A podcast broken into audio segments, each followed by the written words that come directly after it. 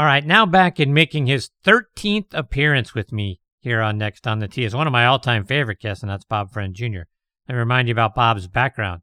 He's from my hometown of Pittsburgh, Pennsylvania. Played his college golf at LSU, where he and David Toms, plus the rest of their LSU teammates, won the 1986 SEC championship. He had 11 college career top 10 finishes. He won the Pennsylvania State Championship in back to back years in 1984 and 85 turned pro in 87. He's played on what's now the Korn Ferry Tour, the PGA Tour, and the Champions Tours. He had five top 10 finishes his rookie year on the Korn Ferry Tour, including a second place finish at the El Paso Open. Got his first win at the 1991 Fort Wayne Open. He had five top 10 finishes in 1994, three more in 97. In all, he's finished in the top 10 27 times. Baseball fans, you'll remember his father, Bob Friend Sr., who pitched in the major leagues from 1951 to 1966, mostly with the Pittsburgh Pirates, and was a key member of their 1960 World Series championship team that beat the New York Yankees. Bob has been a great friend of the show over the years, and I'm thrilled to have him back again with me tonight here on Next on the Tee. Hey, Bob, thanks for coming back on the show. No, Chris, it's always it's always good to be part of your show. Thank you very much for having me on. Well, Bob, like you know, everything that's been crazy out in the world over the last you know month plus. How how are you doing? How are things up there? How are things in Pittsburgh? Well, it's been a little annoying, uh, to be honest with you. You know, the the what what I think what makes aggravates everybody is that uh, Pennsylvania is basically there's two areas.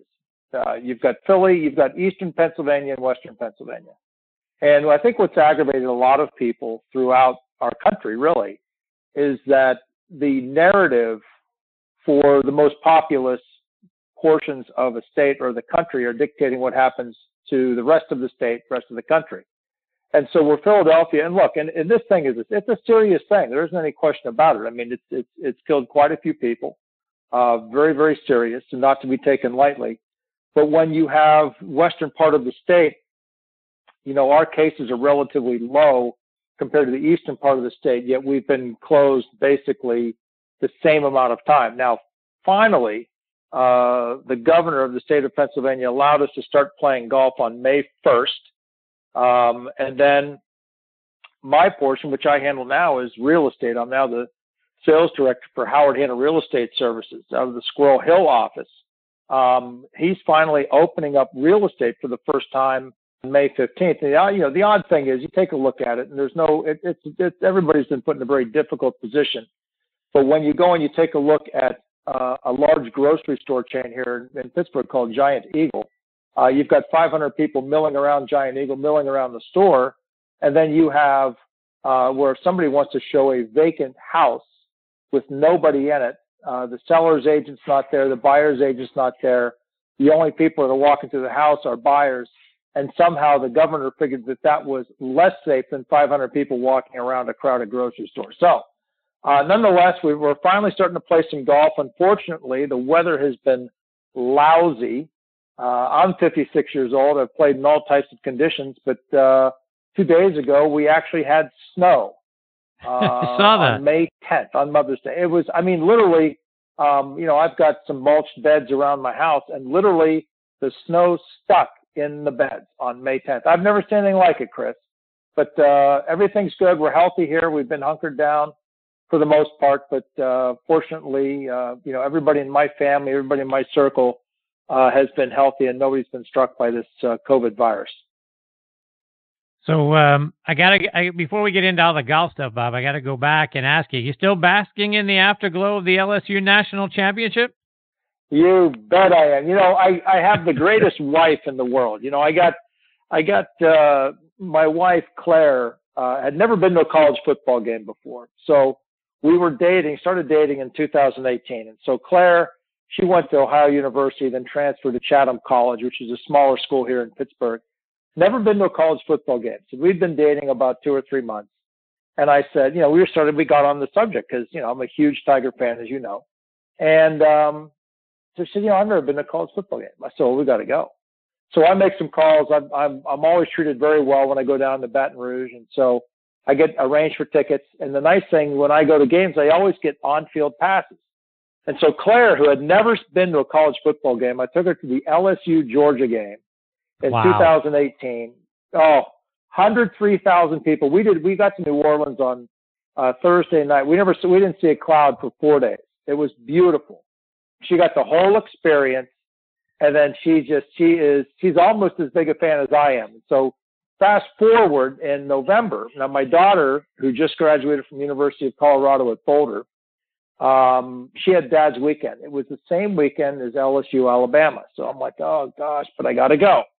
So I go out there to Boulder. I'm with my, my buddy Toby O'Brien, whose daughter goes out there as well. And it's Colorado, Stanford. Now look, I love my daughter. I'm a proud, you know, Colorado Buffalo dad, but I'm an LSU guy. So we we had box seats. My my daughter works the athletic director, Rick George, who used to be the uh, the commissioner of the PGA Tour champions, and also uh, he was the tournament chairman for the tournament that on the PGA Tour we were in New Orleans. So I've known Rick for a long time. So Libby works for Rick, got us tickets, club level.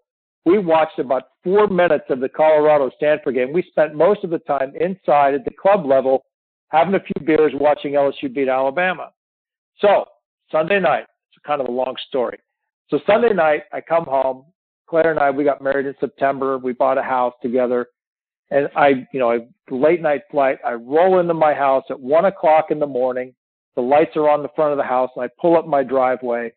And Claire, while I was gone, had purchased and hung an LSU flag at my house. So here I am in Pittsburgh. Everybody knows whose house it is because I'm the only person with an LSU flag flying. and uh, and Claire, she is she is an enormous LSU fan now and we were both uh, we were both delighted. And I, I think that when you go and you take a look at that team, you take a look at the coach. Um, I, I just think it was it was meant to be. Coach O was an unbelievable coach, and the season that Joe Burrow had um, is you know obviously it's one for the record books, but you know the, he's just such a wonderful kid. And everybody that watched his Heisman acceptance speech, when you go and you you realize that you know just by talking about uh, you know, southeastern Ohio and Athens County and how impoverished it is. You know, just by just by those words, raising over half a million dollars for the food pantry, um, and every from every indication uh, that I've heard is that he showed up. You know, the, obviously the number one pick, the, the Bengals got him. They got rid of Andy Dalton. Um, everybody in the, with in, with regard to the Bengals is saying that the kid showed up like four or five months ahead of anybody else because he's been studying the playbook since like January. And um, you know, it's unheard of, but it was a, it was a wonderful, wonderful season, 15 and 0, and um, Clemson was a hell of a football team, but uh, the real Tigers won that night. So you mentioned Burrow now as a Bengal. As we are both Steeler fans, how are you going to feel yes. about him showing up in a Bengals uniform? Well, I tell you, I'm going to be, I am going to be pulling for him. I pray that he does not get hurt because I, I genuinely like this kid. Uh, he's just a nice kid. He's humble. He's worked his rear end off. I'm going to pray that Joe Burrow throws for 400 yards and the Bengals lose 21 to seven. How's that? All right, fair enough.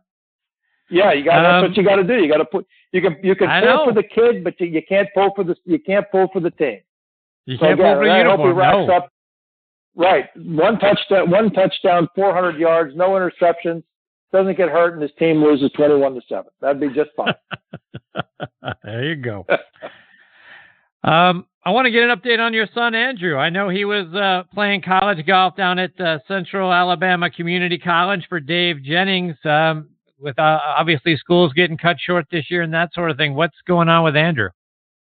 Well, Andrew had uh, he had a nice summer. He played well in some tournaments. Then he got to school and played pretty well in the fall. And then this thing hit.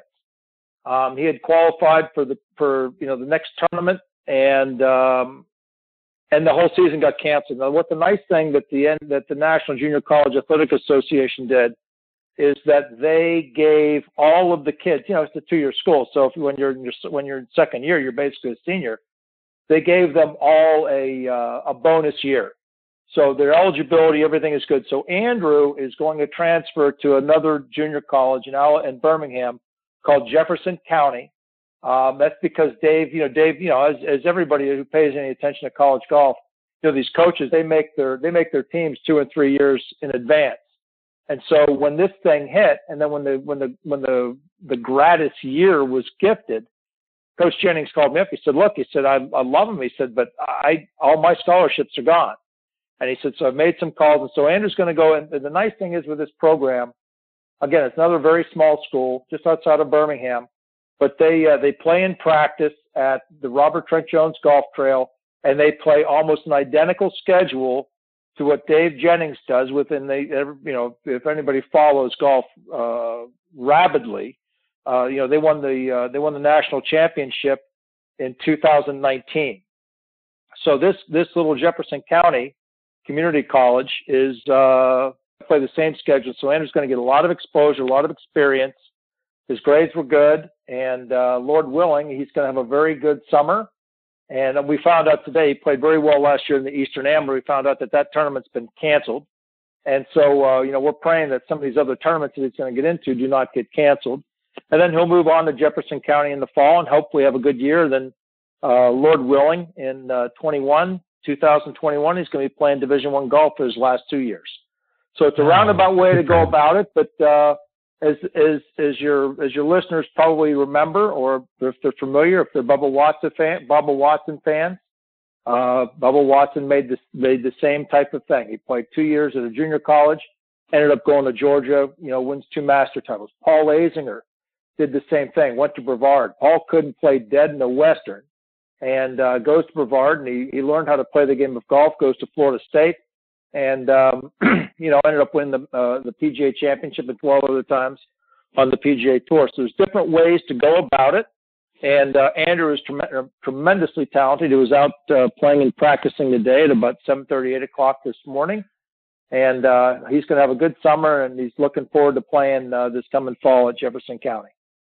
Uh, well, good for him, and I wish him all the best. Uh, look forward to seeing, watching his success while he's down there. Um, switching gears a little bit, um, obviously COVID nineteen is is all the rage and and that sort of thing. I, I wanted to get your thoughts as a guy who played on tour for as many years as you did, and now knowing about COVID nineteen and how contagious it can be, and you know even asymptomatic people obviously can can uh, uh, pass it along. Would would it give you pause playing out on the tour right now, interacting with fans and all the people that are associated with a with a PGA Tour event, the volunteers and all that sort of thing. Would you be nervous at all playing? No, I I I personally would not be, Chris, but I understand. Um, you know, some people might be, and and I take a look at it. Number one, I I always take a look at the glass as half full, and so when you take a look at this virus, and again, it's devastating, especially devastating among the older community um, and people that have pre-existing conditions. I mean, what this thing has done to the elderly and, and senior homes, it's just it's devastating. Um, but when you take a look at it, it has about a 98.5% survival rate. So this is not like something where if you get it, it's a death sentence. Uh, looking at myself personally, uh, I have I've never smoked in my life. Um, I am I'm healthy as healthy can be. I have no pre-existing conditions. I have no respiratory issues, and I, I personally would not be, you know, in the in the least bit concerned about it. Um, now, if you have somebody that has been, you know, that you know, 40 40 years old or so that was playing on the PGA Tour and had smoked for, you know, 10, 12 years, 15 years, that might be a totally different thing. Uh, but no, for me personally, I would not be I would not be in the least bit concerned, and I I take the precautions. I mean, one of the things that we did at Howard Hanna, real estate services, and uh, just so people know, Howard Hanna Real Estate Services is the third largest real estate company in the United States, and we only operate in nine states. Uh, the volume that we create in the states in which we operate is immense, um, and we are we're also the largest family-owned real estate company in the United States we closed our offices uh, March 18th. And so I've basically been working out of my home office here for just about two months and um, taking all the precautions. I don't, you know, I don't, you know, obviously you can't go out to restaurants. Um, you know, you can't go to movie theaters, this, that, and the other. So literally my, my travels during the course of the day have been you know, going to the grocery store, going to the office once or twice a week to make sure that everything is running properly in there with, especially with mail and contracts coming in. But I've, I've, I've paid attention to it, but I'm not, I'm not fearful of it, if that makes sense. Yeah, it does. And Bob, we, as we see the PGA Tour is going to get back out there, the Champions Tour, all the, you know, all the tours are going to come back uh, in a few weeks. But having come, having them come back, it's going to be without fans, at least initially. At, at what point? and it sounds like you, you're almost in the camp of why not now? But what, what point do you think the PGA Tour is going to allow people back to watch? I think that they're probably going to take a look. I, I think that they're going to pay very close attention to number one to see as as they play. I'm going to think they're going to pay close attention to see if the players or caddies get it. Now I don't know what they're going to do with caddies. It might be something where the caddies actually use a cart um, and their distance from the player. You know, when you sit in a cart and they got the clubs in the back, uh, you don't have you can you can get within you know you can stay six feet apart. Um, I don't know. I, I it's going to be interesting to see what they do with the caddies. But I think that what this PGA Tour is going to do, they're going to take a look in the city by city basis where the tour plays. They're going to take a look at the rate of the infection. They're going to probably take a look at the death rate, and they're going to probably you know, maybe try it for two or three weeks and see how it goes. And if you've got a spike where a ton of players are getting sick, or the caddies are getting sick, or the rules officials are getting sick, then that it it end up they could end up calling off the rest of the season. I don't think that's going to happen. I think that uh, you know the good thing, the nice thing about professional athletes, not just golf but all around. I mean, they're young people, and for the most part, they don't smoke, and for the most part, they're very healthy again, I think that I, I don't want to necessarily say that it's all all much ado about nothing because it's not. But again, you have to take a look that it, even if you get it, it's not an automatic death sentence. 98.5% survival rate with this thing. So it's most people that get it, uh, vast majority of them, they, you know, they, they feel terrible for about a week to 10 days, kind of like you would if you got a serious case of the regular flu. Um, but I think that I think moving forward, I think we're going to start seeing fans. They're supposed to start up in the middle of June. I think you're going to start seeing fans by the middle of July. And I think that by the time you know the U.S. Open, the Masters comes in the fall, I think you're going to see full galleries. And I think that a lot of people are going to, you know, get get get rid of the you know the the first knee jerk reaction in terms of oh my gosh, what's going to happen? The sky is falling, and realize, yeah, okay, you know, the people that are the people that are in the high risk areas are the people that should be quarantined. And if you're, you know, if you do get it, you know, obviously you want to stay away from, uh, you know, the people in the high risk groups. But I think that by the time, I think after about a month, I think the PGA Tour is going to be rocking and rolling with fans out there. So let's talk about two of the things you just mentioned. You talk about if a caddy or someone, one of the players, uh, were to get it. If that is, is that the tipping point if if at some point we get it, we under we hear that a player has come down with it or a caddy has tested positive, is that the shutdown moment? No, I think that what they'll probably end up doing is they'll probably end up quarantining that individual player. I think that, uh, and the same thing with the caddy. I think that, I think if you sit there, so, uh, you know, let's say that, you know, let's say that they, get, when they play Memorial in July and they're in Columbus, Ohio, and next thing you know, the following week, you know, 32 players come down with this thing, then I think that they're going to have to take a look at it. But if it's a sporadic thing where one or two players get it, um, I just think that they're probably going to end up quarantining those players. And I'm sure that they're going to take temperatures and they're going to take swabs and all this, that, and the other. The tours, you know, they don't want to they don't want to put their players at risk. They certainly don't want to put the fans at risk. But also, too, realize that the players, uh, you know, they're independent contractors. They don't have to play the I, you know you talk about these players, Chris, and here's you know I take a look at the years I was on on the PGA Tour and the Korn Ferry Tour and the Champions Tour. You know the the greatest next to the birth of my kids, the the greatest day ever was when I got my PGA Tour card for the first time, and I you know I went through Q school and I was a journeyman. I didn't have a cup of coffee until I had like a cup of coffee a ham sandwich and maybe like a muffin for for dessert. it was a it wasn't exactly a flash in the pan. I spent enough time out there and and uh, had, had opportunities to win on the PGA Tour. But I can tell you that it that getting your PGA Tour card is it literally you you eat, sleep, and drink and dream about it since the moment you started playing golf, and to finally achieve the status of being a PGA Tour member where you're playing on television, you're playing the greatest golf courses in the world against your heroes. It is the greatest event next to watching your child get born. Um, I feel so terribly for the guys that, that grounded out on the Korn Ferry Tour last year to receive full exempt status on the PGA Tour. Because it's a dream come true. It's a year long grind on the Korn Ferry Tour. Get the card finally on the PGA Tour, only to have this happen. I mean, yeah. it is such a. I, I can't. I cannot imagine the pit in everybody's stomach when you know after midway through round one of the Players Championship, the tour said, um, "We're done for the year. Let's see where we are." I just, I, I just, the level of disappointment to me is mind numbing. I feel terrible for those kids.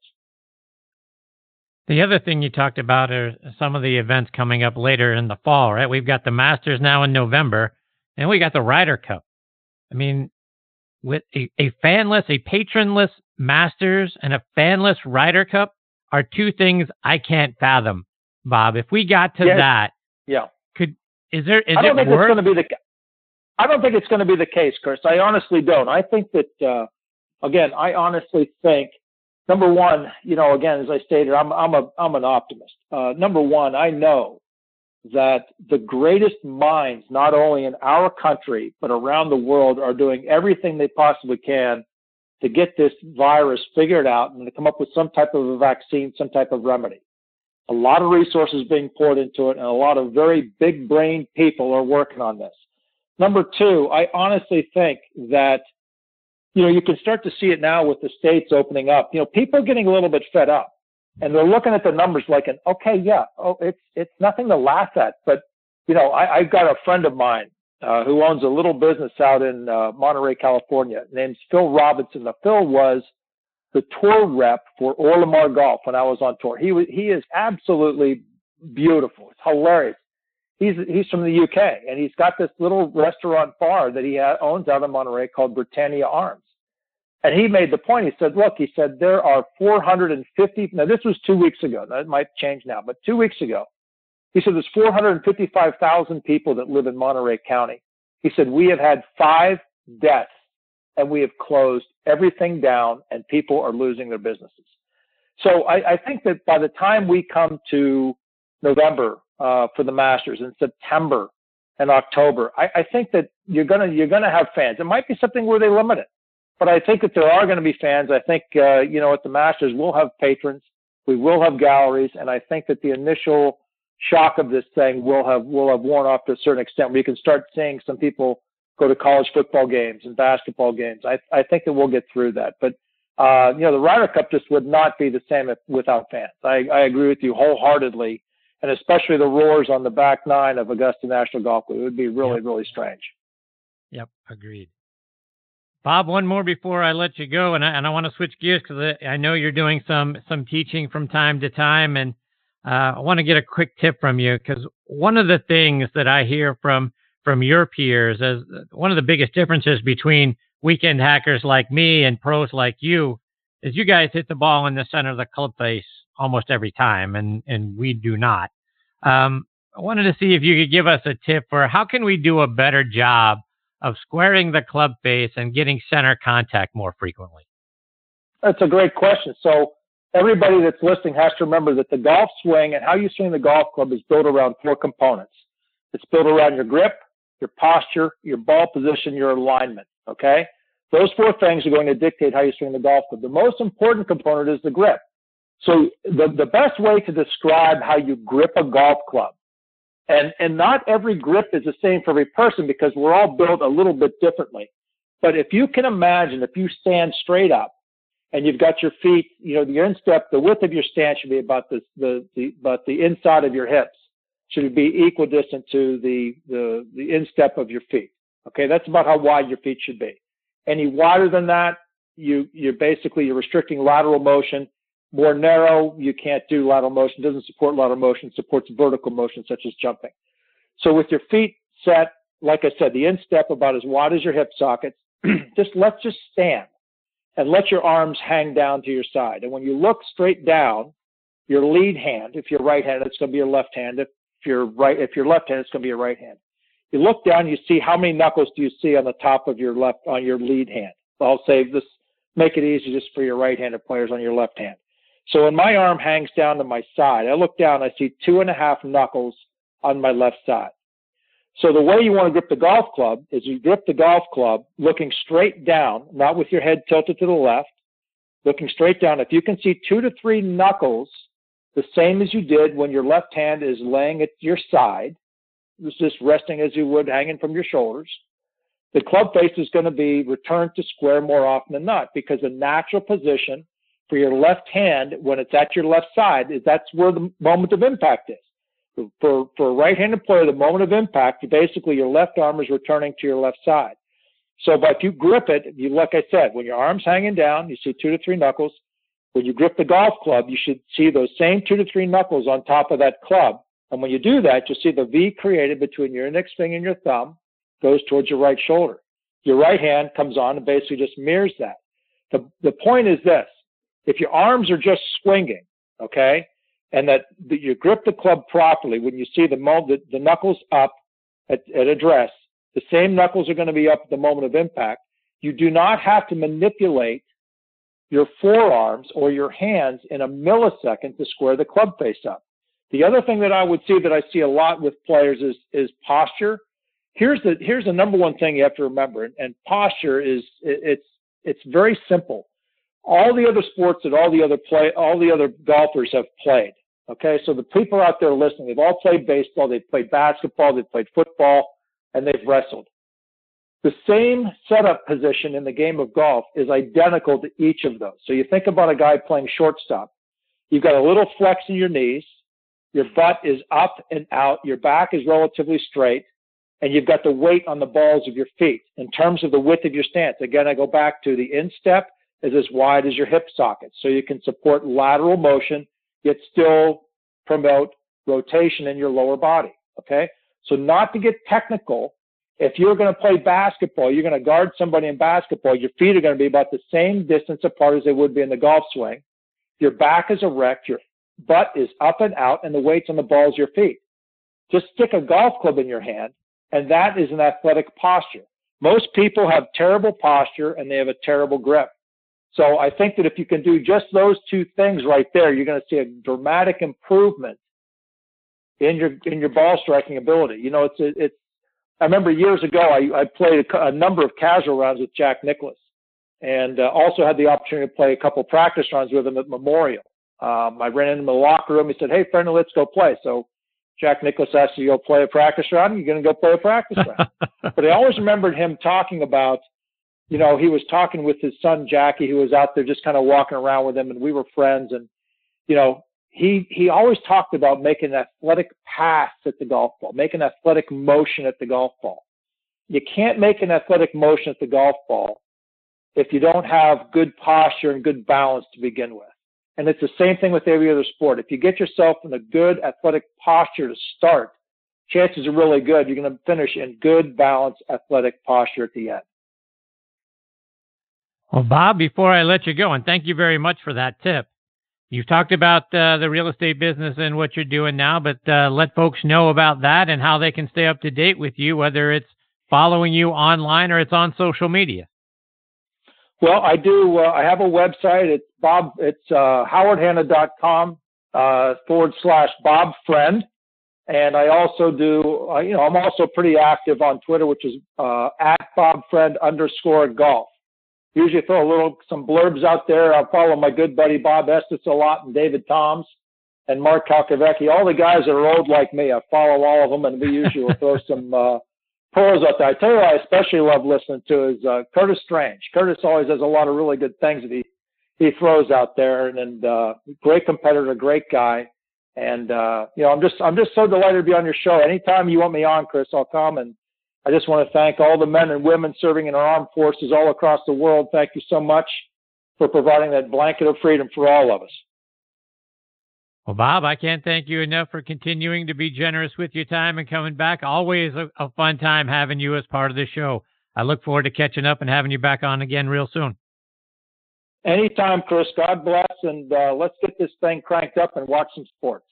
There you go. Stay safe, my friend. All the best to you and your family. We'll catch up soon.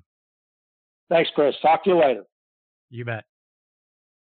That's a great Bob Friend and uh, Bob Friend underscore golf on social media. He's a great follow and he's a great guy. And like I say, you know, you go back and you look, a guy who has been on as often as Bob has, going all the way back to episode number three at the beginning of this show. Um, what can you say about that? What a wonderful friend. What a wonderful gift that is to have him continue to come back and, and we'll keep staying up to date with him. Hopefully we get him back on the show again soon.